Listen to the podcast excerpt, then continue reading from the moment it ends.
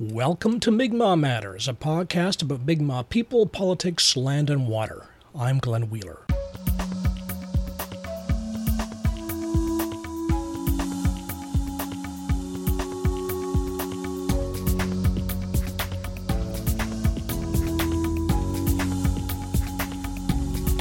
Support independent Mi'kmaq media. Become a Mi'kmaq Matters patron at patreon.com forward slash Mi'kmaq Matters. It's powwow time. Looking forward to seeing many of you at Miawpukek next weekend and the weekend after that in Flat Bay. Summer is here, and politicians in Ottawa have packed up and hit the campaign trail for the October election. One of the last items of business for the Trudeau government was to pass Bill C 69, which brings in a new impact assessment process for natural resource projects. Projects such as the Valentine Lake Gold Mine, proposed for traditional Mi'kmaq territory in the interior of the island. But the new process will not apply to Valentine Lake because that environmental process has already begun. That's unfortunate because Bill C 69 increases the opportunity for public participation in resource projects. In fact, under C 69, public and indigenous groups could have been involved in Valentine Lake from the get go, as soon as Marathon Gold started drilling on crucial caribou habitat. That would have been a good thing, because neither of the Mi'kmaq First Nations has had much to say about Valentine Lake, which is surprising and disappointing, considering that Marathon Gold came into our traditional territory without even giving the First Nations as much as a heads up. So, we may have to rely on engaged individuals rather than ban councils to bring issues to light about the gold mine. June 30th was the deadline for public comment on parameters of the assessment that Marathon Gold must carry out. When that environmental assessment is complete, there'll be a chance for public and Indigenous comment. In the next few weeks, there'll be an announcement regarding funding to assist groups who want to make submissions. With the environmental assessment a year or so off, it might seem like there's no rush but those weeks and months will go quickly, and it will take time to pull things together. So, this episode is meant to get us thinking right now about next steps. Our guest is Jamie Kneen from Mining Watch Canada, a national nonprofit organization that monitors mining projects and practices across the country and beyond. Jamie, we're talking about uh, public participation in the Valentine Lake Review many people are see it as being far off in the future and you know things are at a very early point and no need to rush if uh, you're thinking about getting involved. But i wonder if you um, agree with that and um, think that time is of the essence for people thinking about uh, intervening. Well yeah, yes and no. Um, there's only three days left to comment on the draft guidelines and that's uh, that's the, the guidelines that will be applied to the environmental impact statement that the, the mining company is is to prepare. So, you know, this is the time to look at those and make sure that any specific concerns that that people may have are reflected in that. I know um, caribou habitat and caribou migration is is one example, but um, you know, there's lots of others having to do with both the the broader environment, um, you know, fish fish habits, fish migration, fish habitat, uh, as well as caribou and, and other other species, but also just you know the the broader impacts. Of this is a a, a large development and um, you know at at the height of land and it, it is going to have fairly, I think, fairly broad impacts on on the environment on on the community. So, you know, positive and negative, but all those things need to be taken into consideration. Uh, you know, on a on another level, uh, this is just the first stage in the process, and you know, there's no participant funding available for this. There's not really much of an opportunity to get people organized around it. This is just, a, you know, the first the first stage of of what um, you know, will probably take at least another another year and probably several years to get through. Mm-hmm. so I understand that there'll be an announcement, uh, according to Melanie Smith, who was on our program a couple of weeks ago. There'll be an announcement on the uh, Canadian Environmental Assessment Agency, as it's now known, uh, when the participant funding is uh, is announced. So when that announcement is made, what should people look for? Yeah, there will be. I'm hard to say exactly when, but but probably before too many weeks have elapsed, there will be an announcement saying that uh, participant funding is available and people should apply for it.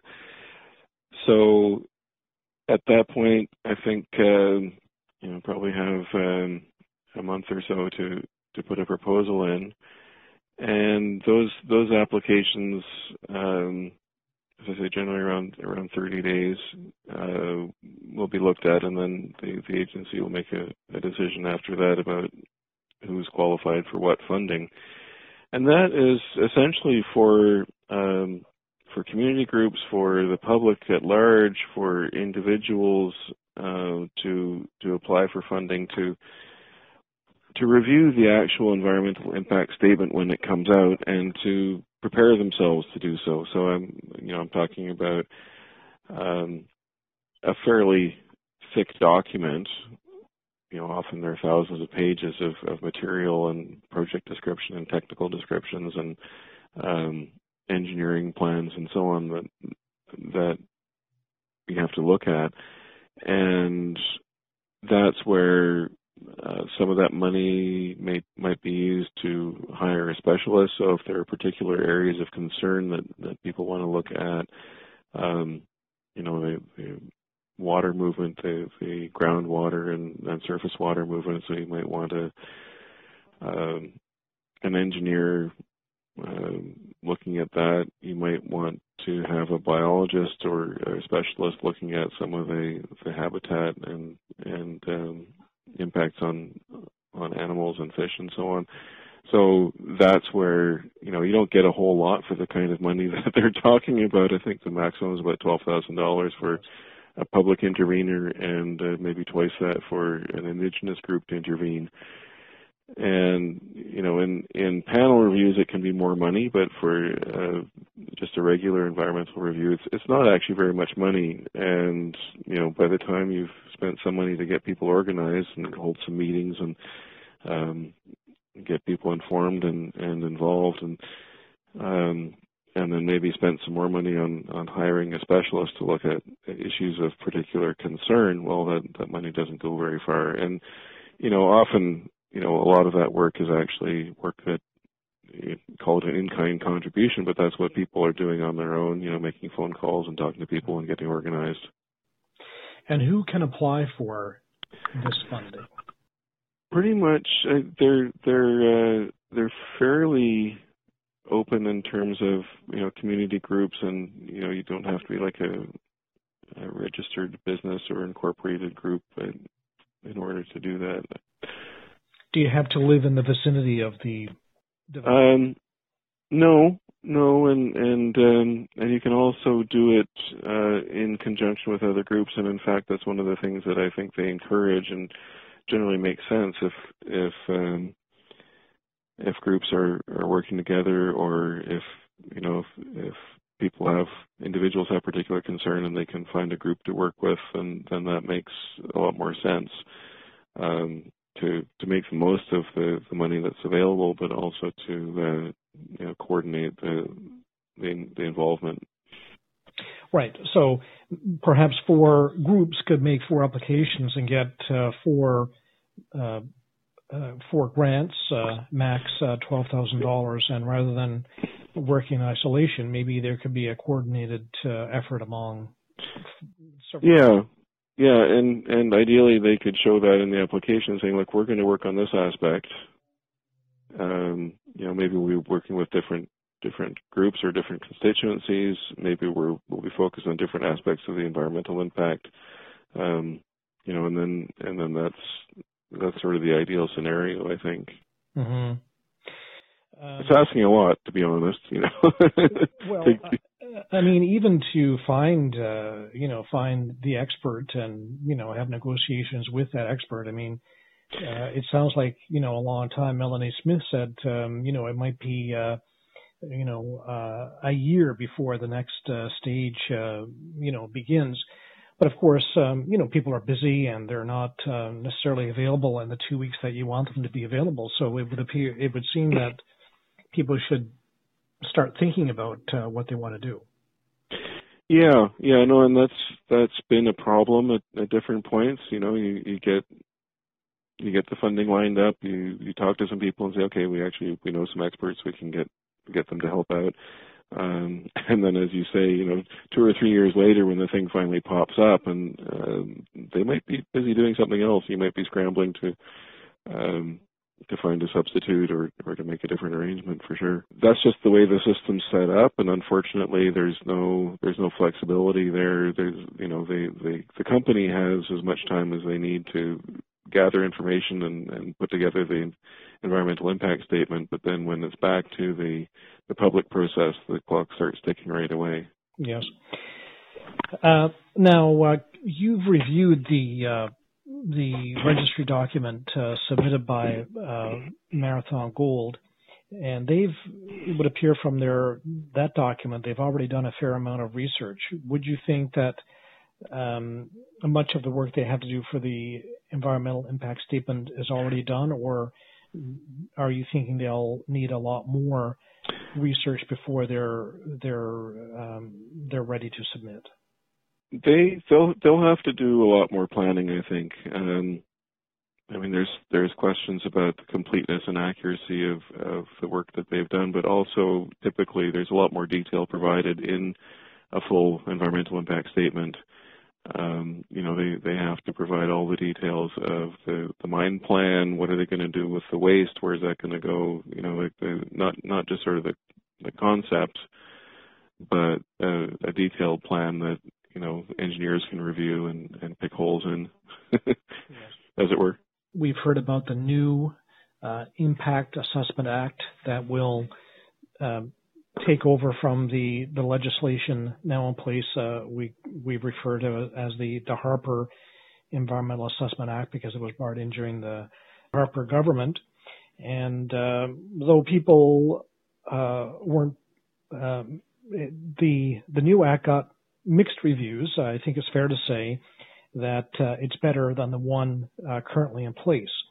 So, can you, uh, what, in, especially in terms of public participation, what are the differences between the new act, which will not apply, unfortunately, and the one that will apply? Yeah, so this is a whole new. Well, I'd say it's a whole new, a whole new piece of legislation, but in in some respects, it's it's a it's not that different than than the Harper one. It, it, it the structure is sort of the same. It, it has a project list. It's not going to go back to the the previous system where you know any uh, any fisheries authorization would would trigger an environmental screening at least, and and then if it was found to be a serious issue, then it would go to environmental um, assessment so it's you know and and I think that's one of the things that we're still waiting to see is is how the regulations look and and is it in fact going to apply to more or fewer projects than than the Harper legislation did? But the process is is different in a, a couple of important respects and one is that it has much more of an emphasis on early planning. So you know the the process that we just went through where there was a, a project registration and then um, you know a quick sort of review to see if if an environmental assessment was actually necessary and now the guidelines that process would be much more involved and would start earlier so rather than you know um, hundreds of pages of documentation or even just you know I think I think it's like an 80 page document um, that we're looking at now, you, would have just a general proposal that says, hey, these guys have done some drilling. They think they're going to build a mine. Um, this is the location. Uh, what are the impacts going to be? You know, what are the or what are the potential areas of impact, and, and who could be affected by it? And and that's where you know you would you would start, and the public process would start much earlier. So rather than the rather than the proponent uh, developing a mine plan and sort of poking around and looking at the environmental um, possible areas of impact, and they would they would do that um, after this this initial public process, and that's where um, you know right uh, much earlier in the process you'd have a chance to to identify uh, you know who's got an interest in this land and and who's downstream and and uh, you know who needs to be at the table and and what kinds of issues are important. And you know rather than leaving that up to the proponent to do at the outset and the other big difference is that there's a broader range of issues that that are to be considered so it's not just the impact on the environment on the fish and wildlife and and watersheds it explicitly looks at the impact on communities, on um, short-term and long-term economic issues. So, you know, not just the employment provided by the project, but also what what's the impact going to be on the, the broader community and and not just in the short term. So looking at other land uses, looking at tourism, looking at um, at fisheries, looking at uh, hydro development and, and so on. And and looking at some of the alternatives. So you know, if are there different ways of of mining this deposit if that's what people want to do, or are there other considerations and and other development plans for the area that that um, you know would either uh, complement or be in conflict with uh, mine development. So that those are the kinds of issues that that the new legislation brings out, and and it also looks much more explicitly at the the impact on indigenous and treaty rights. It looks much more explicitly at the impact on on women and different you know different sectors of society, not just sort of the aggregate uh, is it going to make money? So, yes. so, those are all those are all i think important differences with with the new system. And you know the hope is that that those having those things on the table will lead to much better decisions in the long run. Yes.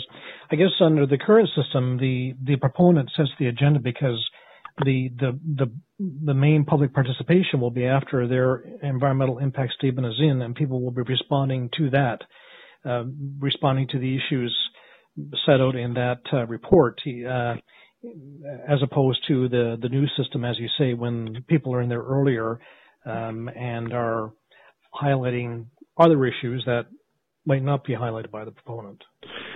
Yeah, and, and that's the idea, and, and and the idea is that in the long run, it makes the process run more smoothly because rather than the proponent being surprised and uh, you know like, oh, we had no idea that there was a tourism development here, or that you know that that outfitting and and sport fishing was a big a big thing, uh, you know that'll be on the table from the outset, and um, you know so that's that's that's the idea, and as this is uh, obviously a new process. We don't know how it will actually work, but but that was the that's the hope of, of setting it up that way. Yes.